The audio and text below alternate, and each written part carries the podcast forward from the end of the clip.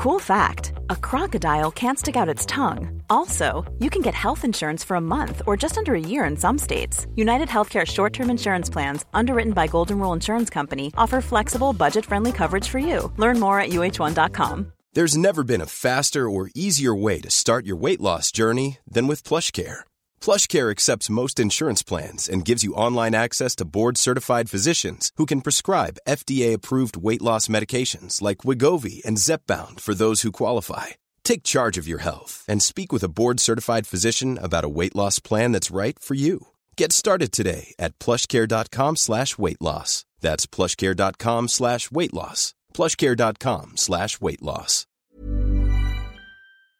Hello, Egg Chasers. Actually, before I start that, JB, did you want to do the trumpet intro? No, absolutely not. In, in at, at some point soon, you are going to do a trumpet intro with your own trumpet. Give me another week or so. I'm very, very close. Okay, all right. Hello, Egg Chasers. This is the Egg Chasers Rugby Podcast, a podcast about rugby that doesn't take itself or the game too seriously. And we are back. Rugby or no rugby, there's plenty still to talk about, and we will. I'm Tim. That is JB. You've already heard from him. Hello, Tim. Teasing you with his trumpet. And, uh, and there's Phil. Hello, Tim. Teasing us with some more rugby stash that I can't quite see the logo of. Uh, Edinburgh Northern hoodie. This one is. I think I've worn it be- before. Yeah, sports casual tonight. I- I'll get into how you are and how your week's been in a minute, but I want to get straight into one of the big questions. We've had um, we've had a bunch of people getting in touch on Twitter at Rugby Podcast, and uh, let me read this one. Thought we could start with this from Andy T, who says, "Lads, let, could JB run us through Sale's conduct in relation to the Rohan Janse van Rensburg saga? That'd be cool." I, I honestly don't know anything about it. I, I don't know a thing about it. Um, looks like it was completely above board, but uh, were were breached. Nothing more than that. But you know, from from Van Rensburg's point of view, Janse Van Rensburg's point point of view, it's a small price to be paying to join potentially the Premiership winners. So everyone's a winner. It's Well, it was it was a small price for Gloucester to pay, didn't they? Pay they he actually accepted twenty five grand off him. He did.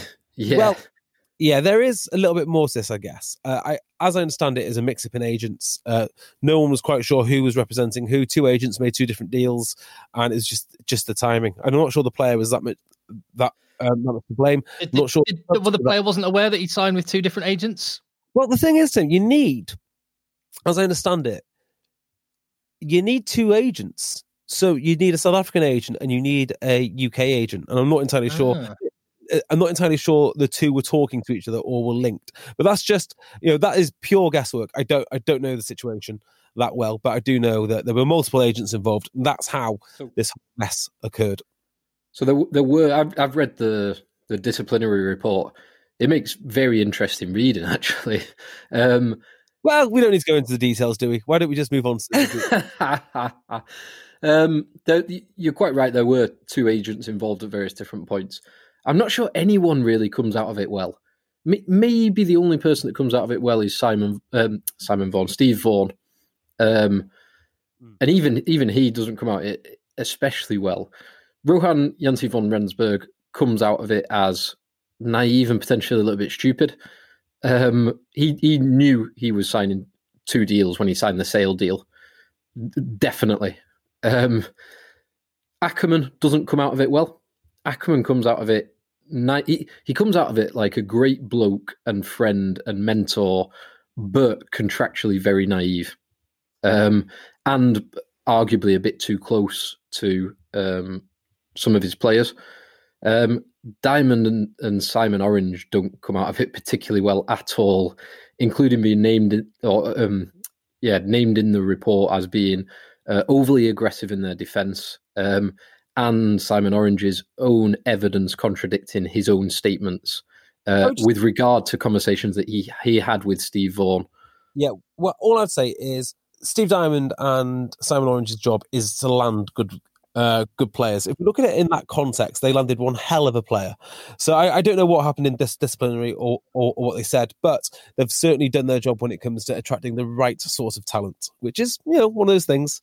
It's the way sometimes these things have to get done. But I, I don't know the details, so I can't comment further.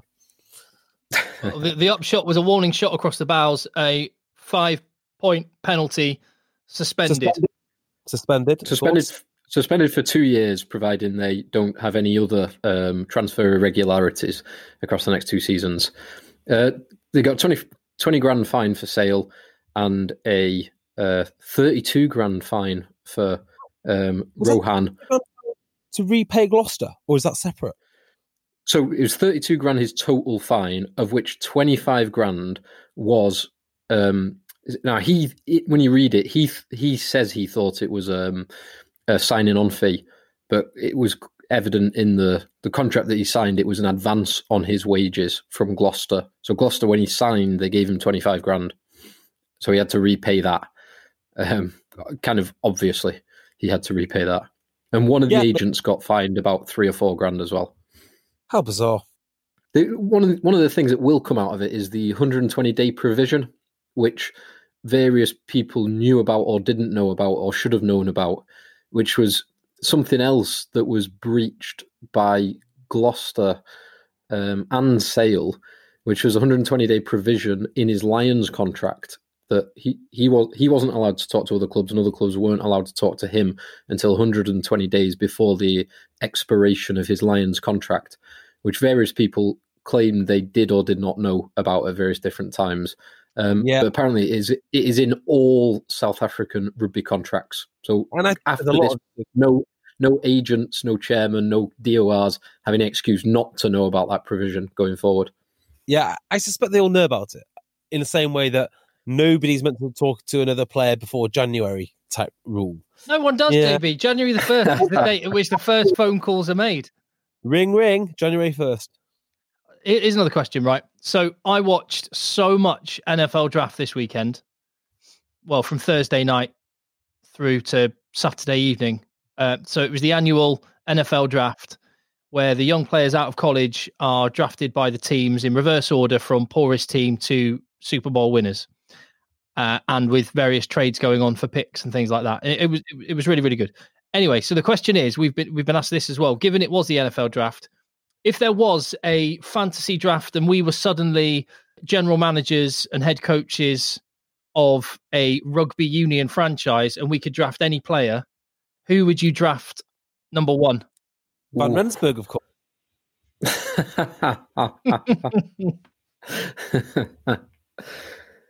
it's a good question. That. So you, you've got to you've got to combine scarcity and unique talent and Im- importance of playing position. So it's by scarcity. So obviously, unique talent is a scarcity, but what I mean is positions where there are a handful of top players, which you could argue fly half Beauden Barrett or Owen Farrell? but uh, they they'd probably be two of my top choices as well. Um, I might throw in someone like maybe Billy Vunipola because he he is pretty unique in what he can do, or someone like Cheslin Kolbe. And wingers, there there are a lot of very good wingers. Kolbe's skill set is t- almost totally unique, and the things that he can do, no one else can do. Well, one thing I did notice from watching the NFL draft is the stark difference between rugby union and American football. And rugby union, we, we've been talking about this for recent weeks. It's really not a big sport. And one of the measures of that was the state of some of the NFL draft picks uh, and, well, the state of their clothes, the state of the chains they had around their neck. Bearing in mind, they've never at this point got a professional, a penny from Yeah. playing the game. Sure. yeah, Absolutely, absolutely right. So, so I'm trying to think who was the running back who played for the Rams and also paid for Texas Christian Community College. So is that helping you? Smash Williams? I don't know. um, I was trying to think of his name now. Eric Dickerson. That's the one. Never got paid a penny, a penny to play American football until he reached the uh, St. Louis Rams at that time, but somehow managed to drive a gold Cadillac. Weird. It was unreal. Just a side business, presumably. Yeah. Yeah. Cool. Have you seen the pictures of the Arizona Cardinals coaches gaff? Now, Uh, I ha- I have seen this, even I've- I'm- I'm not a big football follower. It's incredible. It's where a Bond villain would live. It's impressive. Yeah. Mind you- impressive. He's he better win some stuff, hadn't he? Yeah. I mean, if you want to go and buy a house in the desert, it's not as if, not as if land is expensive. You can build whatever you want there, as large as you want. Greatest Yeah. country on earth. Gary Neville would have got his Teletubby house approved there, wouldn't he? No planning permission issues. Do you know what I'd love? A Texas ranch. Would you prefer an Argentine ranch or a Texas ranch? No, I think a Texan ranch. I'd like both actually. I tell you what, Bernie Ecclestone has a coffee plantation in Brazil. That's cool. Does he? Doesn't. So wow. I think he's out there now. I think he must have got on his private jet a few days before um before the lockdown. Straight to Brazil, coffee plantation. Cheers. There are in te- on, on Texas. There are more wild big cats in Texas than there are in the rest of the world. Now, where would you get a statistic like that from, Tim? I did know it before Tiger King. I did know it before Tiger King. I heard it on a Joe Rod- Rogan podcast many years ago, but it's true. Right. Um, where, where are we at? Where are we at? Where are we at? so I, I think we should start talking about. So there's been a few news stories this week about the potential future shape of the game. Um, some internationally, looking at um, World Rugby election that's going on at the moment that we ran through briefly last week, and the potential for a global calendar, and some some very interesting ones domestically.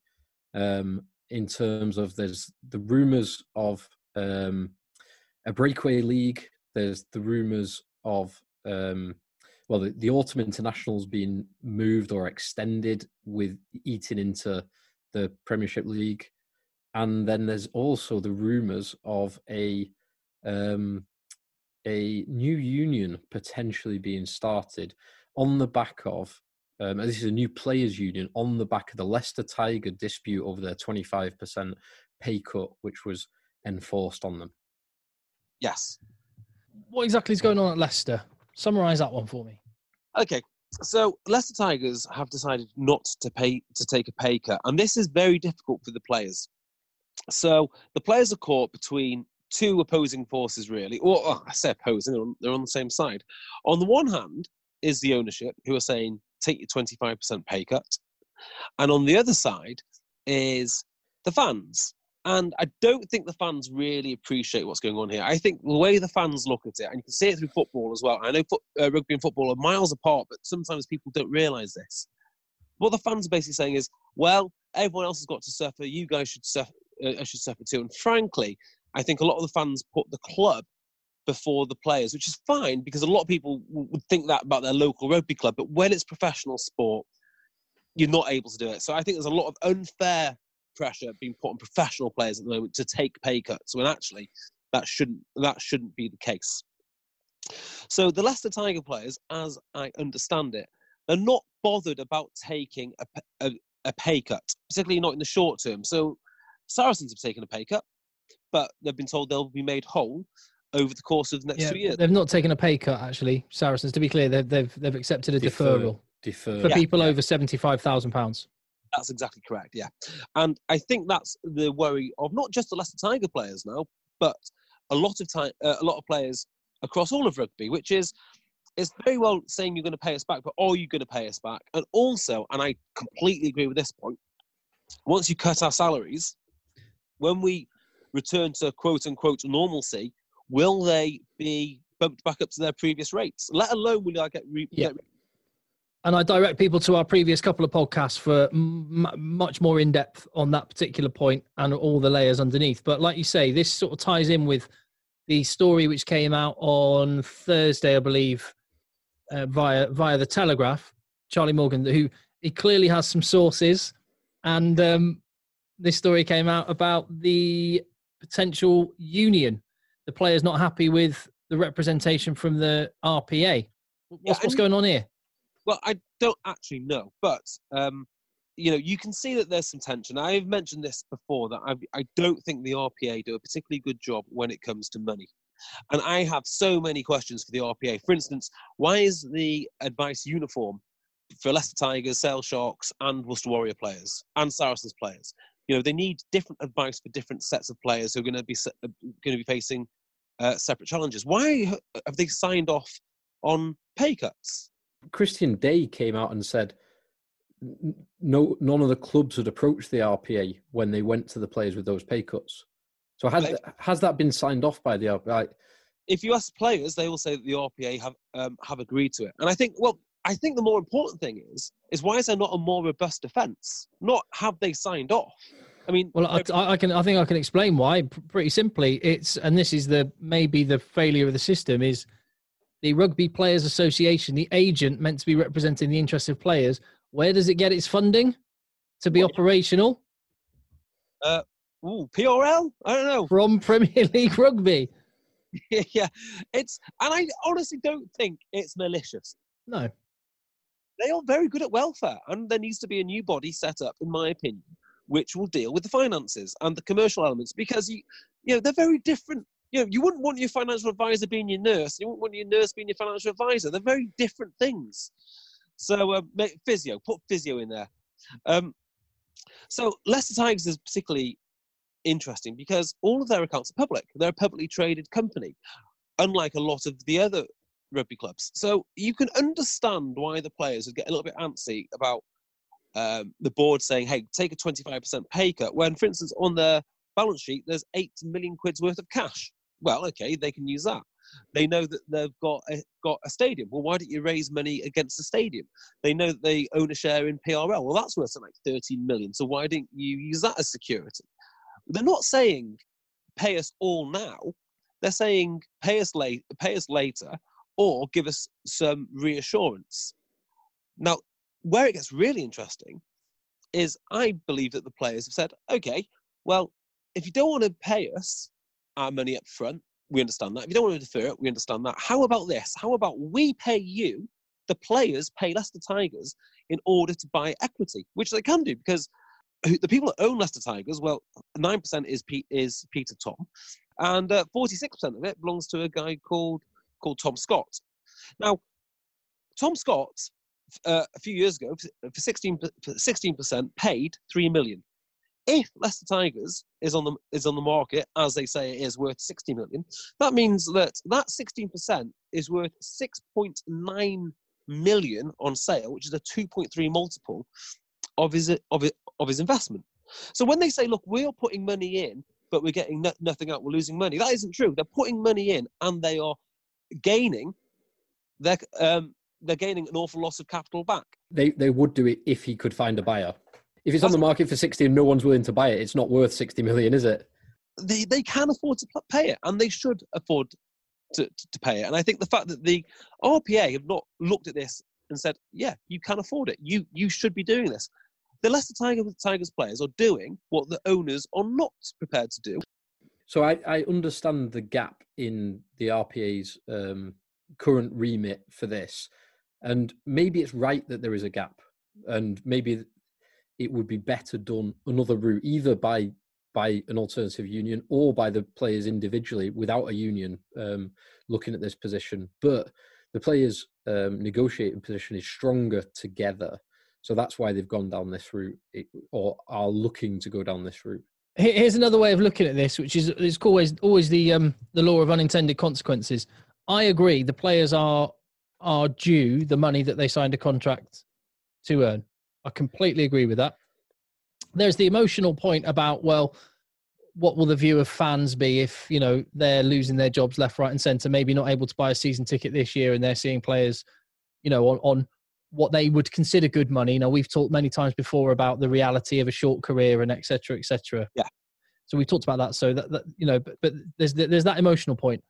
If if they players hold out and get their big money, fine. I think they're I think they're they're due that. They deserve that. That's the contract they signed. That's that's what they should hold out for if they wish. Uh, the the unintended consequence will be, and I'm not saying that means they shouldn't go for it, but that will it will be mean that once this is all done and down the track, there will be a reckoning on that fact. The books will be balanced in another way, and as a result, many people won't have any income. And I think that risk is part of the reason why players are saying, "No, I want my money now because I don't know if I'm going to get another contract." Do you know what? That's a bloody good, good, good point because that goes two ways, doesn't it? Which is, oh well, if you don't accept these pay cuts, there won't be anything left. Well, there might not be anything left anyway. So make sure I get paid, please. Yeah. yeah, and that's so. I've I've been thinking about this um, for the last few days actually, and in my head, if you if you look at it from a game theory perspective, this could actually be the worst time for players to try and leverage their position. So, well, what I mean by that is, under under normal circumstances, if you have a union and you want to go on, or you want something, you've got a few different options. You can go on strike. You can take your services elsewhere. You can't do those. Like those options for the players have gone out the window at the moment. And yeah. actually, there is right now. We spoke about this last week. Right now, there is um, a, a much greater, much easier risk that the club could go nuclear and do what Ronald Reagan did to the air traffic controllers in the early 80s when they went on strike and say, okay, you go on strike, see you later. Yeah, we'll get but- in. We'll get in the army in that situation. In this situation, it'd be getting in a load of South Africans, a load of Kiwis, a load of Aussies who've had 50, 60% pay cuts and would be willing to pay for less. Play for less problem is with that. I mean, look, it's not a problem. I mean, they could absolutely do that. The issue is that these guys with contracts, you have to pay out their contract. So, you know, it'd be an upfront cost of millions and millions of quid to get rid of the players that you've already got. So the players are threatening to terminate the contractors, or certainly that was what was made out in the um, is either the Daily Mail article or the the Telegraph article was that their nuclear option was to because they've been underpaid, which they have been now, they can terminate their contract. But think about this, right? At the moment, there's this sort of implied consent between the two parties that we're not going to challenge the salary cap and we'll go along with that by the RPA route. Um, but you have to set the, cal- uh, the, salary cap at a sort of fair level, and we all sort of know what's going, going on. Uh, I don't think a salary cap is even legal and, under UK law. So if they start messing around with these contracts, and the players want their money back and they feel mistreated, they've got other avenues that they could attack the sport at. And I just think it is right that, you know, if a company can raise capital by issuing more shares, even though it dilutes the amount of shares that the, the ownership currently have, they should do that. And if the players are willing to put their hmm. money to the club when the owners are not, that is not the players been been the bad party here. That is the owners been the bad party because the players are literally saying, you can't pay us. We will invest our own money to save that club. And that is a completely unique proposition. That is that is certainly is unique. If that were to happen and play out, it would raise all sorts of other potential issues. Say, let, us just say one of their very talented players, Ellis Genge, does that, gets fifty thousand pounds worth of Leicester shares.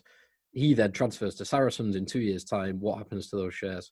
Good question. In Leicester's case, it's not a problem because they're publicly traded. He can hold them so anyone. Can, yeah, and also, do, do you know a lot of this? A lot of this feels like it's geared towards the elite tip of the pyramid players who actually earn big money by anyone's standard. They earn big money. They might get a quarter of a million pounds a year from England, another hundred thousand pounds from an endorsement or two, and they get their club salary of say three hundred thousand pounds. Legitimately, the top top players could could put away a million a year and it feels like this sort of conversation is geared towards them because I'm, your average squad player needs money to pay mortgage and right. to and to run his car.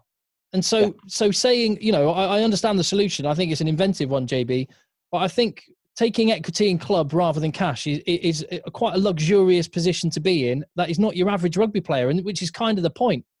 Well, I think the point more is with Leicester Tigers is the players have got the information in front of them and they can also see that Leicester Tigers have got a way to make the players whole, and they're not doing it. Now, they're not saying they only want equity, I would guess, because I don't know. I'm not involved in these situation. Uh, I'm not involved in this situation. But if I was negotiating on on um, on their behalf, you would say, well, look, there is a viable route, but also a viable route is to raise money against all of your assets, of which you've got a asset va- a net asset value of 45 million with 8 million in the bank. And I tell you the, the other thing, Tim, which, I, which would bug me if I was a rugby player. If everyone says, look, you need to take a pay cut, we can't on, honor, your, honor your contracts because of uh, these horrible times that we're in. However, Bruce Craig then comes out, who I know is a different owner from a different club, and says, Oh, RFU, you can't mess around with our contracts because we've signed a contract with you uh, for more international games.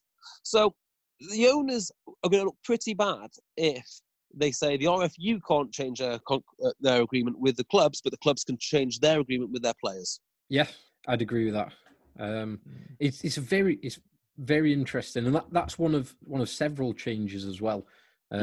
Because as reported in the the rugby paper um, today, was the the breakaway of or the potential for a breakaway of six clubs um, separating from the league. In football, this happened in the early '90s, didn't it? The players it, they were they were in Division One, and the players, uh, well, sorry, the players, the clubs got together and said we can negotiate a better TV deal than this if we do it as a as a breakaway league. Yeah, I mean, it wouldn't be it wouldn't surprise me if the players also think that, and I'm you know I don't know if that is the case or, or case or um or not, but it wouldn't surprise me. Well, in, t- in terms of the strategies for the players to get more money, short term, you've raised some potential options for the Leicester. Long term, one of the most important things for the players, but also for the clubs, if you're going to work together to solve this um, financial problem, is growing the pot, is yeah. creating a product that is um, more marketable. It's more attractive to a much larger audience at the moment, and that that is a that's a solution that could potentially benefit everyone.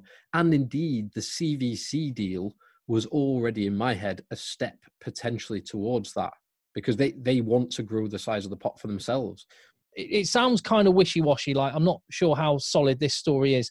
Sort of mentions five clubs, but if five Premiership clubs went and went to the uh, the IRFU and said, "How about forming a league with your four provinces and how about we have a couple of Welsh teams and a Scottish team?" I, I just don't see that. Even if they did do that, I don't see that being more valuable more valuable than a Premiership. As the frying pan into the fire. If you th- if you think yeah. the policy now, get into bed with Welsh teams. You'll love it. You'll love it.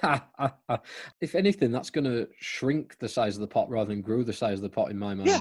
Because no, the Premiership is a great product. Um, I will just add this though. I mean, one of the people heavily implicated in this breakaway, uh, I can tell you right now, th- thinks it's completely false and ha- has no interest in it. What in it whatsoever? Well, I do have to say, just purely when you read the story, there there didn't seem to be a lot of substance. There's certainly not a direct quote, and it's could be that uh, potentially this reports that rumored this. It, it didn't seem like it had a lot of substance. Yeah, and I mean, just the the, um, the contractual obligations that you'd have to break, or some of the clubs would have to break in order to do this. I would assume you do not want to get on the wrong side of the CVC legal team. I, I, they raise 16 billion quid in one in one tranche of funding over a year is not necessarily an organisation that you want to get into a, a fight with. Well, and if you were going to get into a financial arrangement with, you certainly want to have made sure all the T's were crossed and the I's were dotted before this current situation, which isn't the case with the Welsh regions, who, who did not who did not finalise their deal before this situation. So now the whole thing is in doubt. Are, and the money that they're probably sat there in their minds, they've already spent on servicing debts they already have. Yeah. They might not get in in whole. Well, they might get in part, but yeah, they might get in part or not at all. It's a funny old time because it strikes me that now we've got you know, it is a big disruption. We can't deny what is happening is a very big global event. Um, on the other hand, it is interesting to see what the powers that be are up to, which is all they all seem to be wanting to steal each other's property and then redistribute it in a in a different way. Well, a game be, of Monopoly. yeah, whether it be World Rugby promising that they're going to take all the you know uh, restructure all the international competitions of which they don't own half, um, or it's going to be um, a, a, new league or whatnot. I just think everyone needs to calm down. I totally agree. Get the other side of this and see what the landscape yes actually looks like. Hundred percent. Most of the last few podcasts have been taken up with: Is this going to change? Is that going to change? What's going to happen here? What's going on there? Just, just chill out. Yeah, wait, wait. Pay pay the things that you owe and wait. And you know what? If they need to get rid of um, salaries off the books in the future, they can do that by paying less money in future contracts. Yeah, you know, have the assets to pay these players, and they should pay them. And if that means that in the future uh, contracts are not worth as much, there you go. That's your answer. Well, kind of linked into that is the fact I think actually on, on the sort of macro level, things are going to stay relatively the same. Uh, I believe. Well, the vote the vote today for the chairman of World Rugby president, president of World Rugby, Chairman. chairman of World, World Rugby was today. We won't find out the result for a couple of weeks, but it's widely thought that Bill Beaumont will win comfortably. Oh, is it? Yeah, because he got the he got the support of the Six Nations. Now, one curious thing with the voting, and this is a little bit like kind of a an American electoral college, but that's done on population. Six Nations nations, tier one nations, get more weight to their votes. Yeah. So, do the Pacific Islands get one vote between them all? Uh, each Pacific, each Pacific Island nation and tier two nation, their vote counts for one. But Yep. but England, Wales, Scotland, Ireland, for example, theirs counts three. For, for just as an example, England and Wales are regarded as equal. If you're going to start tiering them, maybe it should be done in an electoral college system where, you know, Mm. The answer is I don't know. I think you'd have to increase the votes to make sure that each vote is worth less. Does that make sense? Because one for one, I mean, you can't have half a vote and Yeah. a vote. They might have to give England a thousand votes to Wales is eight hundred or something. I think. and also they get votes, don't they, for geographic regions? So you know, Rugby Oceania will get one, and um, and whoever it is, Rugby Europe get one.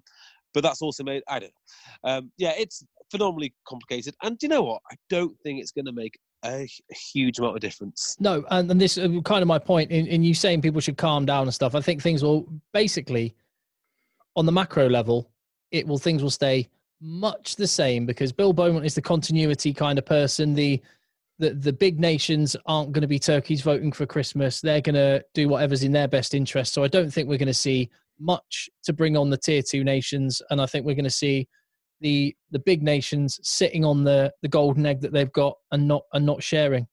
Yeah, and, and if you were certainly if you were um, one of the Six Nation members, which is one of the most successful international sports tournaments in the world, one of the most popular, one of the best followed, best loved, why would you?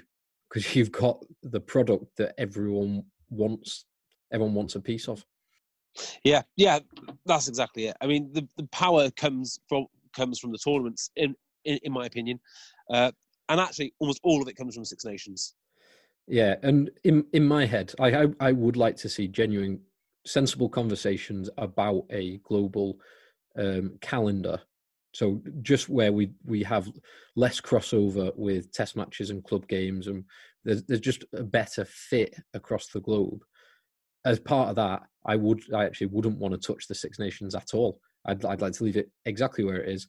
May, I'd maybe consider a few weeks either side, shifting it, um, just just it a little bit back or a little bit forward. But pretty much, I want that untouched. Everything else, I, I'd be fairly comfortable um, changing fairly significantly in terms of number of games. In terms of I, just, like, I still want the Premiership and I still want the Heineken Cup, and I still want a Super Rugby competition. But the exact format, I, I'm very flexible. I think you could Yeah. change those significantly. So we'll watch this space to see what uh, Big Bill does when he is confirmed, as everyone believes he will be, as the chairman in a couple of weeks' time. Yeah, that'd be interesting to see. Mm. And our, our friend uh, Francis Kean, who we mentioned on the pod last week, um, stepped Friend down. of- Or Friend of the pod, uh, um, not sure I'd go that far to say friend of the pod.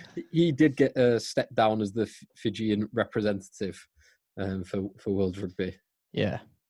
Um, so we've talked. We, we've talked recently. How's your week been?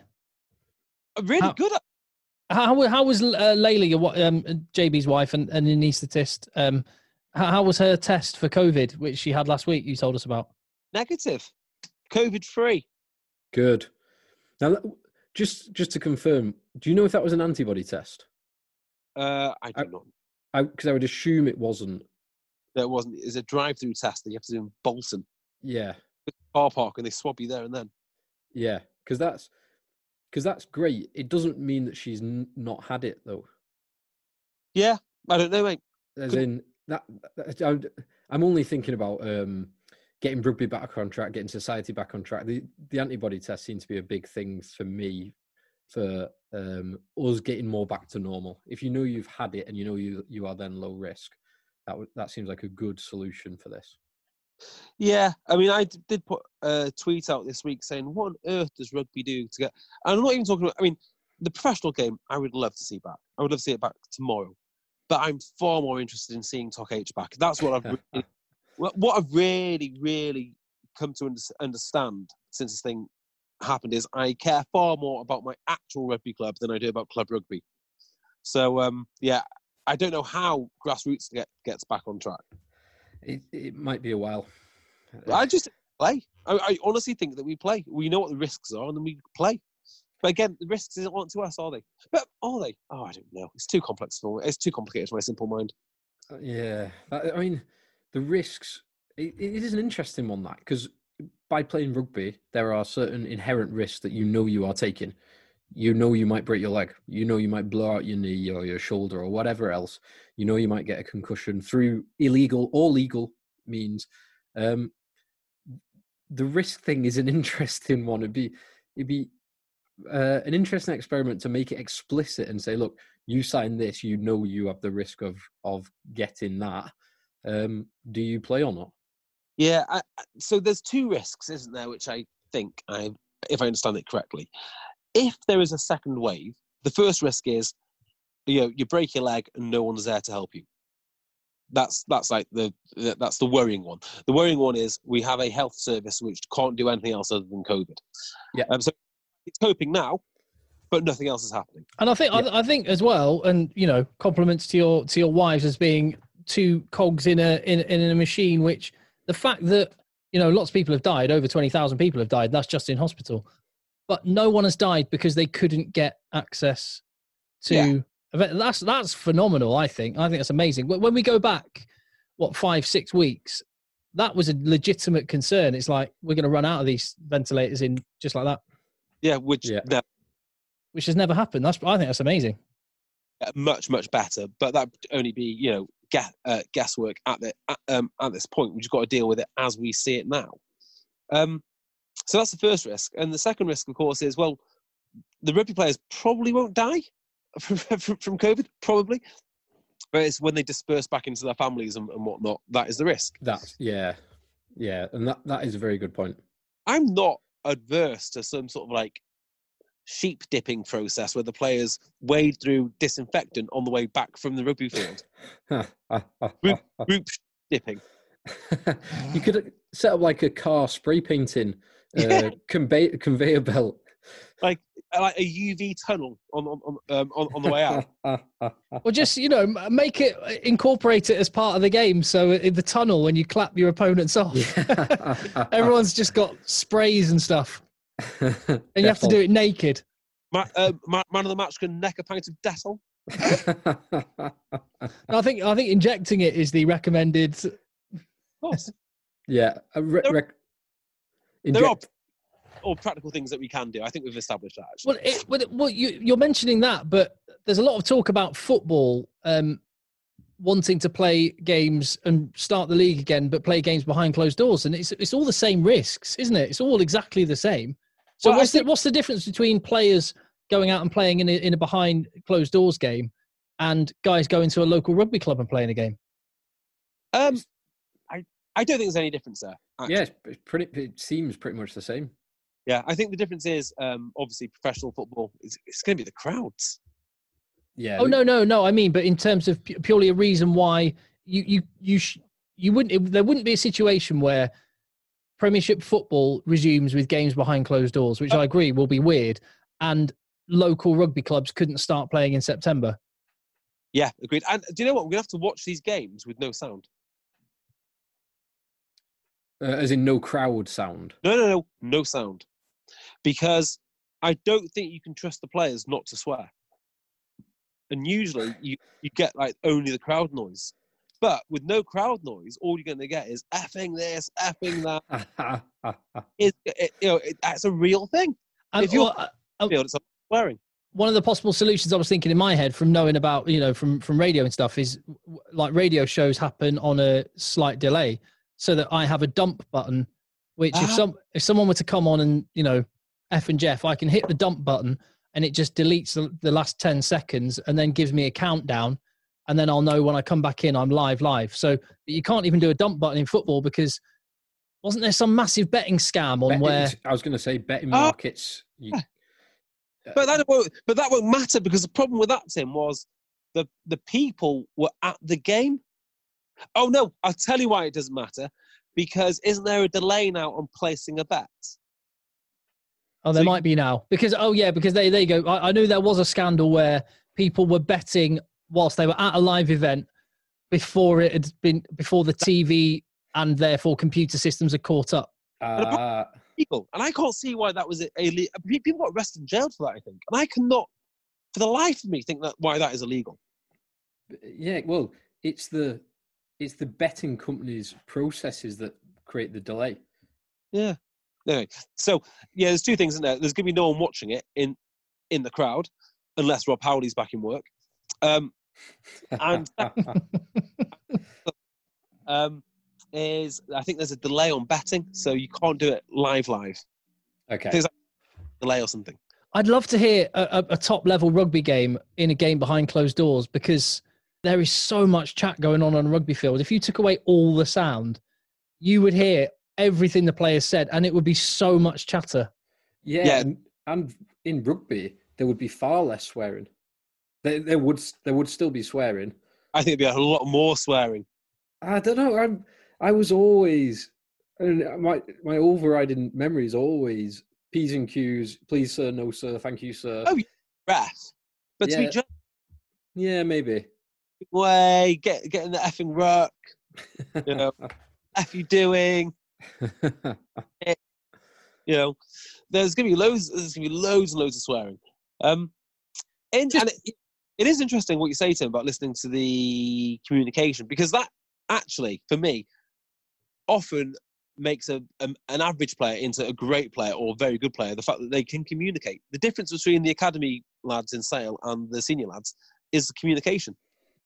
Takes Yeah. years. Agreed. Communication is huge. Is absolutely huge. To be able to concisely and effectively convey a lot of um, information and the and the pertinent information in a very very short space of time. I've been confident enough to do it. That's why I think Marcus Smith is so amazing, telling Jamie Roberts which lines to run. Yeah, uh, but he's he's been specifically coached for that. Mhm. for Yeah. that, trained for that because that's not. It doesn't come naturally to to very many people. No, it did really. One thing occurred to me is well, Phil and I aren't um, directly affiliated or you know um, playing Right. or coaching or anything with, with a particular club. But what do you reckon clubs at all levels? What do you reckon clubs are doing right now? Well, I can I can ask you, JB. What are, what are Didsbury Toc H doing to sort of keep this sort of sense of a club together? Do you know? what? I actually think since lockdown, l- there's been a lot more communication between the club. I think what it'll probably do is polarize people, as in people who really love being being being, at the club, and people who are sort of part-time members and not you know might drift away a bit more. But having nothing else to do does mean like the WhatsApp's a bit busier. They do like a, a, a bit of a quiz and whatnot. The other way that they'll polarize is the people that are bothering to do exercise and the people that are not.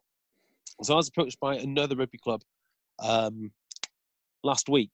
Uh, one of my favourites, I, might add, and um, they were—they were saying, "Do you want to set up a competitive league against us just for running?" And I thought, yeah, that's actually a pretty good idea. And then see if we can do it like, across the league, so all the clubs are getting competitive in terms of keeping their players fit and logging on logging it on Strava. So that's also a real thing. That that's quite a good idea. I think the the gamification of any um, training, like Strava's a brilliant example, or Zwift. Tim, I know you do a little bit of that. Oh, I've been I've been getting addicted to those races on Zwift this week. I, I, I, think- I think they're really good, and if you can make it even more um, gamified by actually having Toc H versus Bedians or Broughton Park or whatever in, and people are doing your 5k in a time that will contribute to your team competitively. I think that's a, a superb idea. That's a great idea. But we are currently competing against our ladies section as to who can do do the most miles in a week. But they are logging their walks, which is outrageous. yeah, no chance discount. yeah, exactly. But they're doing they're really racking up the miles. You've been doing a bit of running as well, JB. Uh, yeah, I failed. I, I, my my best 5k is 23 and a half minutes, which I know is pathetically slow. I thought I was going to get about 23 minutes a day. I was actually 30 seconds slower. Devastated. Devastated. It's Next not that bad, mate. I But I mean, am. Yeah, it's not great, is it?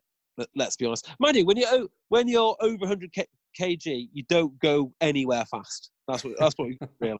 Yeah, but you've got that farmer strength. I can run my my um my 5k PB is 20 minutes 25 seconds or 20 minutes 15 seconds, but um I desperately want to get under 20. But but but I am so weak. Whereas you've Yeah. got that you've got that mute strength. Well, I tried to do it so. I have got obsessed with the workout which our coach has given us, who is also a personal trainer, and it is five press ups, one burpee. Then it goes eight press ups, two burpees, seven press ups, three burpees, all the way down to uh, one press up, nine burpees, and that's a ladder. And then you go back up it, you go down it, up it, and down it, up and down it. Do as many as you can in 20 minutes. So I've been getting obsessed with that, and I can't even do press ups. I mean, I, I, I can't. Running, don't, don't care what anyone says. Running makes you weak. Running makes you into less of a man. There, there is, there, there's no argument. There's no argument. Uh, no one, no one wants a runner's body. You don't. You never. Nope. You never go to the pool or the beach and say you look at the the runner over there. Eliud Kipchoge, look at him. Yeah, Kipchoge's physique. Oh God, look at the look at the arms on Kipchoge. I, I, I tell you, he's got a got got got a slow 5k. The Rock and Triple H. Yeah. Absolutely. No, I actually um uh, I I signed up at very late notice to do a marathon. So I stopped playing rugby and I went, right, I've always said when as soon as I finish playing rugby, I'll uh, I'll do a marathon. But I'd not done one. So I thought, right, I'll just have a I'll have a couple of sessions with a trainer who can set me on a on a plan. And he basically said he said, don't do too many runs in the week if you want to lose, uh, unless you're happy to lose loads of muscle mass. Because basically, all, all you do when you run long distance is your body just eats itself. Mm. Yeah, I, I'm in. I'm in this position now where I'm doing quite a bit more running, but I don't want to lose any muscle. But I, I'm kind of. I know that I'm going to lose some, but uh, it's quite a tough balance to to strike. So I'm I'm trying to also do. So I'm trying to run quite a lot, but also then still do quite a lot of weights, which is quite tough. It is very very tough. And I, I, and eat a lot. I think the CrossFit model of working out is perfect for, for being at home, which is a minute here, a minute here, a minute here, a minute here, just like uh, like a miniature circuit, and note it on the board. It's a perfect mix of strength. Well, not strength, but it's something. And just just do it. Uh, Get, get into CrossFit. Do it. I do CrossFit sessions. I'm I'm doing them in my back garden um, at the minute, and uh, do them, but just keep it to yourself. There you go. It's like it's like if you want if you, if you want to be a vegan, be a vegan. Just keep it to yourself. Write on your board and send it to all your friends. Send, yeah, post it on Strava. Let everyone know. Yep. You If got I- to har- harvest that kudos. Yeah, exactly. If I haven't put it on on Twitter, did I even work out? That is the new yeah. That's the new philosophical question. I- If a tree falls in the forest and no one's there to hear it, did it make a sound? If you if you do a workout, it's like if you if you clap on a Thursday night but you don't post it on Facebook, did you really clap at all? More more boring than working out at at the moment. Is Barbecue. what? Sorry, barbecue. Barbecues are the most boring things on earth now. If I have to hear another bloody barbecue anecdote or look at another barbecue picture, There, are- do- do- I was reading. Uh, I was reading the Times today, and, and in the Times magazine there was an article by Lionel Shriver, who I, I think she's ace, Mm. and and um, she was basically saying, just but her, the general thrust of the point. It was a really well written article, but it was it was about exercise, but it, it links in with what you're saying. Basically, she was saying this lockdown period is you have to be very careful not to turn into a total dullard. yeah, that is very true. Or more of a dullard in my case. Yeah, And this kind of comes back to my point, right? Which is when the rugby teams come back to training, the grassroots ones, we are going to have a huge difference in the between the standard of the people that bothered training and the guys that didn't. And there'll be some surprises, like the guy who loved. We all have in the rugby club the guy who just loves to be loose all the time and you know continually drink and abuse his body and smoke. But they only do it in social situations. So those guys might actually come back looking like, well, like you probably won't even recognise them. yeah, it, it will be polarizing, as you said before, for the people who bother doing the exercise and bother ticking over, and the people who have just sat on the couch watching Netflix, eating their barbecued uh, beef brisket. But I mean, day. equally, and this this is kind of the the reason for it, saying it in the first place. I think that clubs, there will be a lot of players, and and the lifeblood of clubs is the is the subs you get from the guys that turn up all the time. There is a there is a core group that will be coming back, whatever. But there are. This is a point where there will you could lose a bunch of players. That's interesting, right? Because um, I don't know if that's right, Tim. I wonder if everybody being stuck inside will mean that they appreciate the things that they used to do more. I expect that we're going to have a really strong preseason across the nation because people are going to be flooding back and thinking, I, am not taking that taking that for granted ever again." Mm. That, that that's how I see it. But you, you yeah. I, I think there'll be a mix of reactions. I think a lot of people, 80, 90% of people will have exactly JB that reaction. I think there'll be a few people who will say, God, I'm I'm not wasting my um, rugby time playing. I want to travel the world and do X, Y, Z, do that yep. kind of thing. And there'll be people. There will genuinely be people who will be continually worried about going back into these situations. Now, I, I think that'll be a, a, very small percentage, but I think that people will. There'll be people who are after this um, a bit more concerned and fearful about this kind of like rugby, for example. Or even it's an it's an opportunity for clubs to to poach if you can if you do a little bit of uh, what's the word pastoral stuff like you would do at school. If you're seen as a club that's really proactively working through this period to keep people together, I think it's a great opportunity for you to win a load of new faces yeah. turning up. Yeah, exactly right yeah, it's uh, going to be a very, very strange reopening. I can't wait though, because it will happen. It will happen. I think it will happen in in the normal time frames. As in next season for clubs might start as normal. Yeah, I think we'll start preseason regardless on the first week of July. I think that's interesting. I'm not sure that will happen, but social distance. Preseason isn't isn't contact. Preseason could be socially distant. Yeah. No reason why you couldn't do it. Yeah, and aren't they saying that as social distancing and outside is, is a relatively low risk? Yes, absolutely. Yes. I think we can be on that. Um, I tell you what isn't what isn't low risk though, Tim. What's that? Being the CEO of Australia Rugby. Uh-huh. Great segue. Can, uh, can, I can I just wrap up on the whole um, like um, sort of uh, what I'm seeing around at the minute?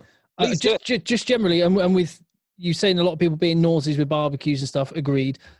I've noticed like Twitter getting back to being as angry as it ever was. I think there's a real, and, and I, I don't know if you saw James Haskell just like letting rip, conflate, conflating what? people who don't, um, who would not, who would prefer not to have a royal family with the Good. worst scum on earth you've ever seen. I just, I, I hope he's all right. Hope he's all right. I could not give a I, I could not give a single damn about the royal family. I don't mind that they're there. Yeah. I, I, I, I couldn't care less. Yeah, i am pretty I, apathetic. Yeah, I, I, I couldn't imagine getting angry about it. Uh, either way, either way. No. no, but but he, he was he was conflating them. He was basically saying anyone that, that doesn't like the Royals is a, the worst type of scumbag on earth. Virgin. yeah. I'm pretty sure he did. Yeah. Uh, I think he might have got carried away with his own rants. Um, I'm sure his views are far more balanced than uh, was made out uh, in that clip. Yeah, I'm sure. I'm sure. But um, but but what I would say is, I just I, I've noticed a sort of tension starting to ratchet up a little bit. So um, you're a virgin. You're a virgin, mate. No, I didn't just mean him. I mean, I mean, I meant that's that's symbolic of what I've seen lately. Is just Twitter starting to get a little bit nastier again. So, um, in the cesspit, in the cesspit, deep in the cesspit. But yes, I was speaking of a cesspit, Australia Rugby Australia. Oh God. A lot can happen in three years, like a chatbot may be your new best friend. But what won't change? Needing health insurance. United Healthcare Tri Term Medical Plans, underwritten by Golden Rule Insurance Company, offer flexible, budget friendly coverage that lasts nearly three years in some states. Learn more at uh1.com. Cool fact a crocodile can't stick out its tongue. Also, you can get health insurance for a month or just under a year in some states. United Healthcare short term insurance plans, underwritten by Golden Rule Insurance Company, offer flexible, budget friendly coverage for you. Learn more at uh1.com.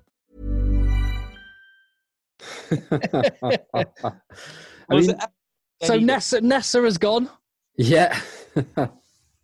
yes. Um, yeah, I, you know, first thing I'd say about Raelene Castle is I just feel really sorry for her. I don't think she was probably given enough of a chance, and I think everyone can look at themselves and have some blame. And if you if you look at yourself in Australian rugby and say, "Oh, it was nothing to do with me," no matter which side you're on, you are completely wrong.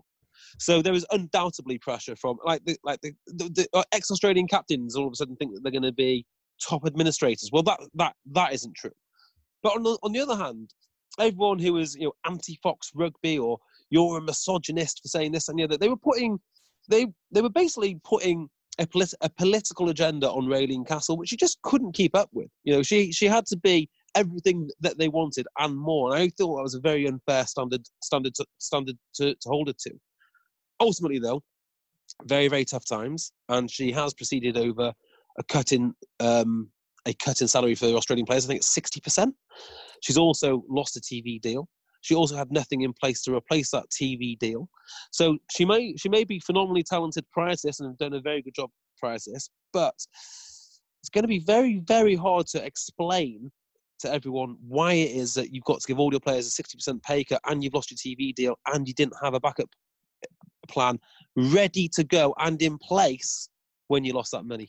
I agree with everything you just said, and I, and and here's the point: it's not a one, it's not a binary either or, and I think it's also ridiculous the people that say that that somehow the fact that Raelene Castle was a woman had anything to do with it whatsoever. Absolutely ridiculous. And this was her problem, right? And it kind of it's a shame because any other woman will look at this and go, well, maybe Rugby Australia isn't for me. Because if I if I set foot in um, in this arena, the way it'll be painted is no one will take anyone. So they the, the pro Castle supporters were not taking the other side seriously because they were saying, "Oh, you're just a misogynist." Well, as soon as you, as soon as you say that, there is nowhere else to go because you're dealing with the other side in such bad faith. You think that they're such idiots. Why would you bother dealing with with these people if you didn't think that they thought anything else other than we're against Raelene Castle because she is a woman?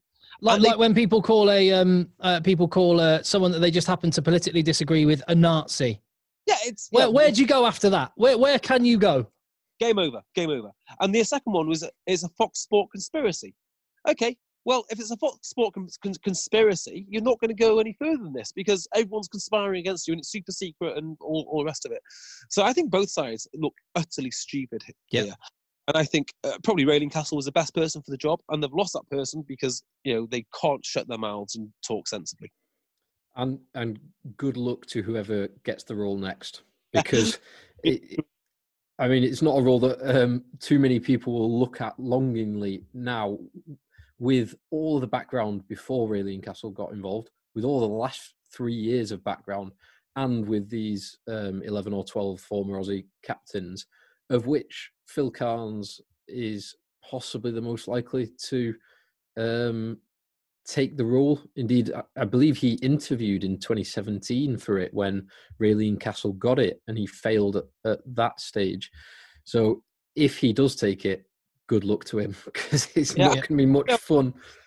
there's obviously a big split in Australia. And if it's a split between the old players and the old boys and whatnot, maybe you need an old boy to stitch it all back together. Um, the last what, oh, go on. Raelene Castle inherited a bad situation, and it did get worse under her tenure. There are some good things that she's done too, and the things that got worse are not necessarily her fault. It does highlight to me, though, um, the poor running not just of the A, the ARU, but also uh, the um, RFU. Uh, the RFU are completely reliant on opening Twickenham week in week out to get money in to fund the English game, and that and, and that is wrong. So I hope that the, the upshot of all of this is they look at Raelene Castle, they look at the RFU, they look at the money problems, they look at the drastic measures Raelene Castle had to put in place, not because of what she did, because of the situation that she found herself in, and say this is not a sustainable uh, business model to support a sport with, because that is what uh, that's what I take take away from all this. Well, Mm. some some of the fallout from it all could be. Well, uh, Dave Rennie, just on, on the actual rugby side of things, has um, put out a a squad, which is not a squad because they're not getting together, but it's it's kind of a here's players I'm looking at and I'm impressed by at the minute. Kurtley Beale was omitted from that squad. And we're also hearing that lots and lots of Australians, high profile Australians, have been given the green light by Rugby Australia because of the cuts that you talked about to their salary to go and seek deals in Europe, which is going to, well, I would argue if you're a if you're a, a, a player at a Premiership club who's coming out of contract, you're going to be under even more competition for a contract with guys like Michael Hooper um, looking Yeah. to come and play. Well, Rugby Paper, as well as their story about the breakaway clubs, had Matt To'omua on the front page. Matt To'omua to Bath. And that's a nice little signing if you if you can get him. Mm. Yeah, there's there's a few talented options coming from, or potentially coming um, on uh, reasonable rates as well, given the the situation down there. What's the New Zealand situation? I think there's a fifty percent pay cut. Um, a, a current position in time. Um, Yeah, ac- across their men's, women's, and sevens squads. Yeah, it's a shame. So I, I would probably say, I would probably say in these situations, the player's best option is to is to stay put. I don't think it really helps if they all migrate to Europe at the same time. Um, They- and that's yeah. really. The, and then if you stay where you are, you've probably got a much better chance of securing an international deal and playing international. Yeah. But I don't know.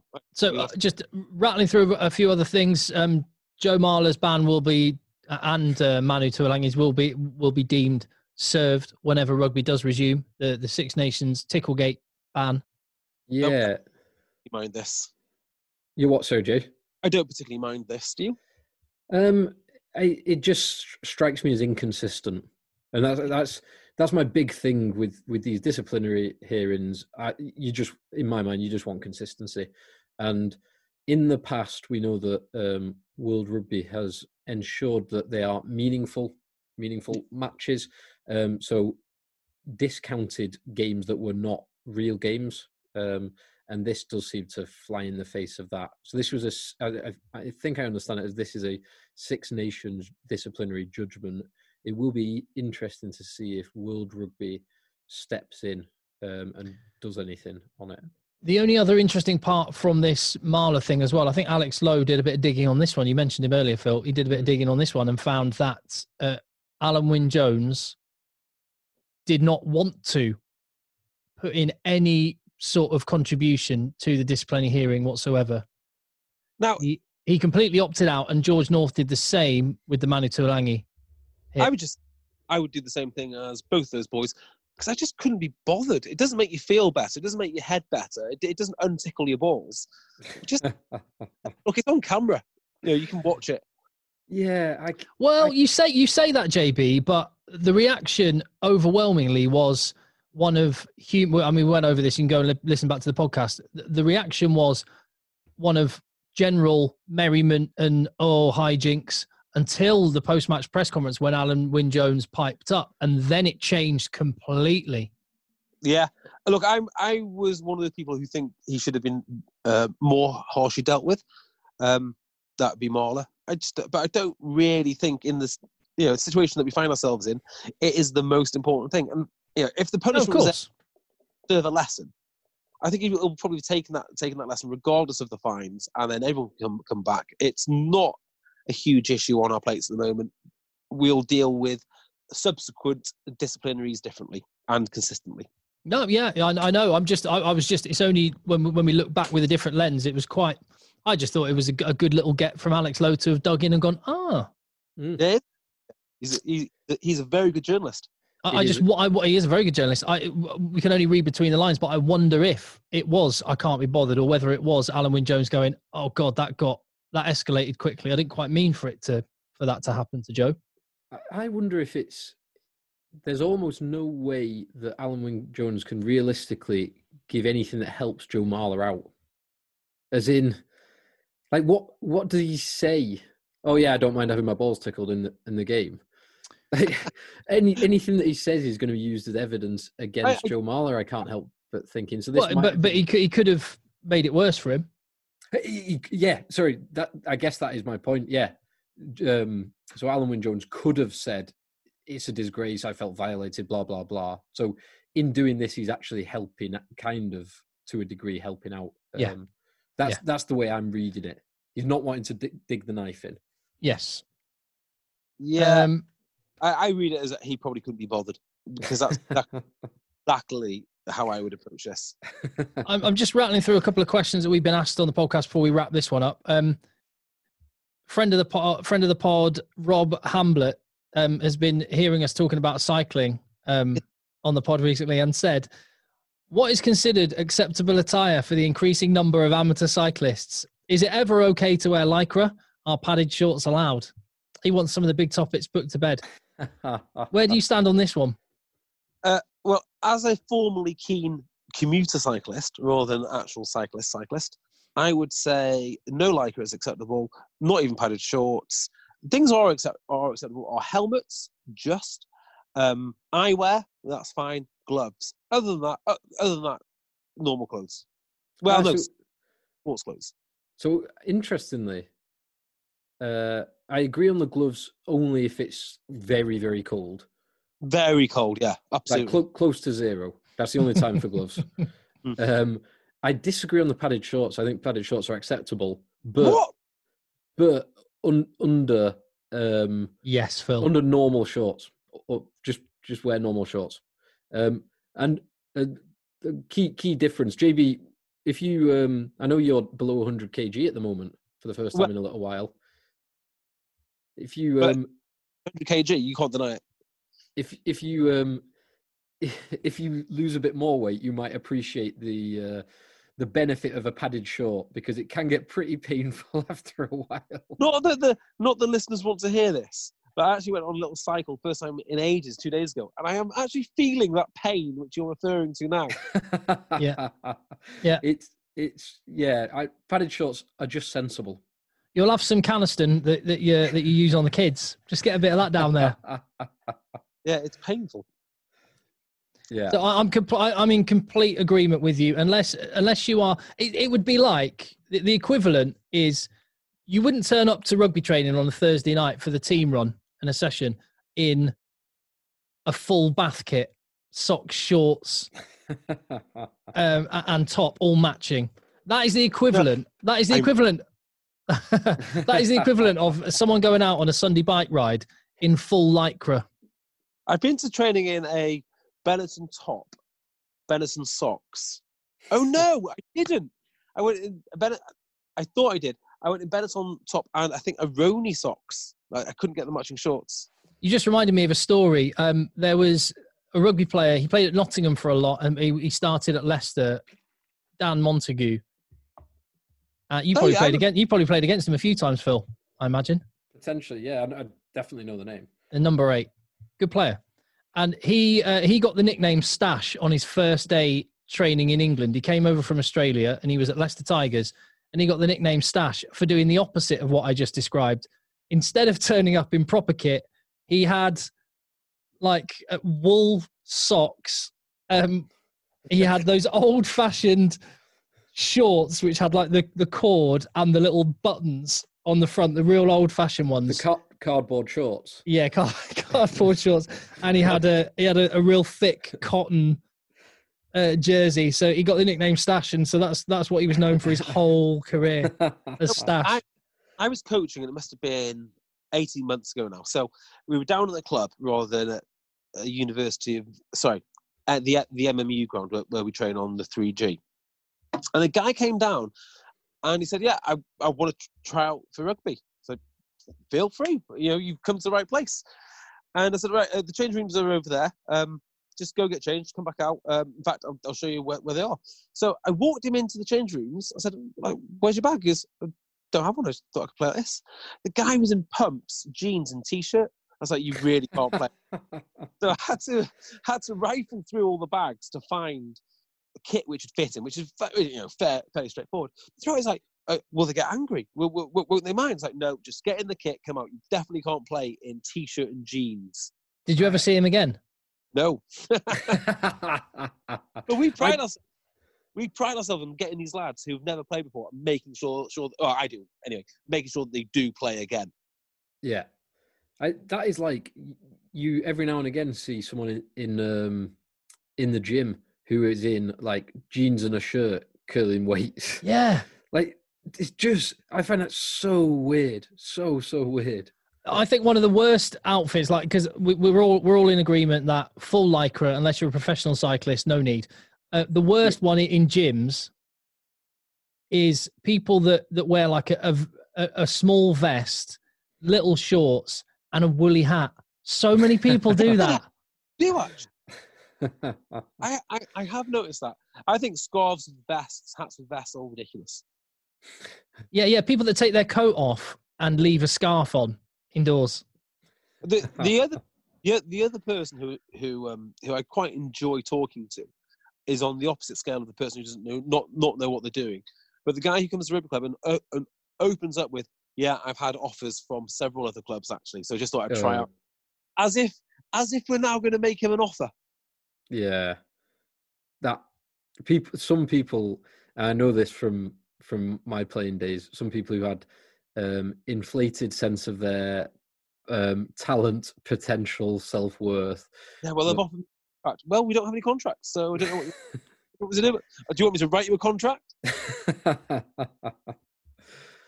yeah, Any more for any more? Any other business? No, we're good, but we are talking about um, maybe one of the most famous wins, such an impressive win that I can remember in my rugby lifetime tomorrow night. We certainly are. Keep your ears peeled for that in the uh, in the feed. But thank you for listening. We're at Rugby Podcast on Twitter. He's at J Beermore. I'm at Cocker. Phil is lurking. He'll let you know if he, if he wants to be found in the cesspit. And yes, as JB said, we have another podcast coming in your feed talking about a glorious, pri- um, old school rugby match: Sale Sharks versus Leicester Tigers, Premiership Final 2006. and and also next week we're going to be doing um, All or Nothing by the All Blacks. I've Oh. watched a, cou- I've watched a couple of episodes of this.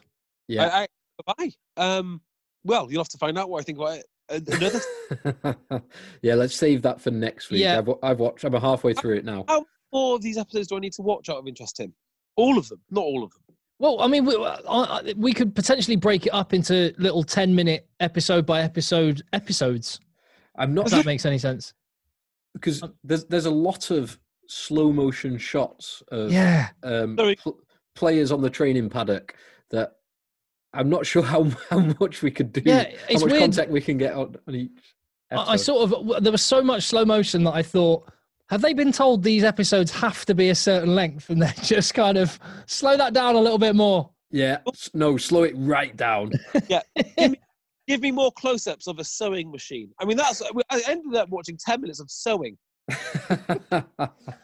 That's what you've got to look forward to. Uh, All or Nothing, the All Blacks uh, documentary series on Amazon. But on the next podcast, which we will will be in your feed very soon, so hit subscribe, is uh, a- an old school club game. Uh, so we'll see you on that one. And let the boys play.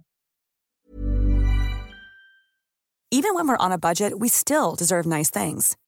Quince is a place to scoop up stunning high-end goods for 50 to 80% less than similar brands. They have buttery soft cashmere sweaters starting at $50, luxurious Italian leather bags, and so much more. Plus, Quince only works with factories that use safe, ethical, and responsible manufacturing. Get the high-end goods you'll love without the high price tag with Quince. Go to quince.com slash style for free shipping and 365-day returns. Mom deserves the best, and there's no better place to shop for Mother's Day than Whole Foods Market. They're your destination for unbeatable savings, from premium gifts to show-stopping flowers and irresistible desserts. Start by saving 33% with Prime on all body care and candles. Then get a 15-stem bunch of tulips for just $9.99 each with Prime. Round out Mom's menu with festive rosé, irresistible berry chantilly cake, and more special treats. Come celebrate Mother's Day at Whole Foods Market.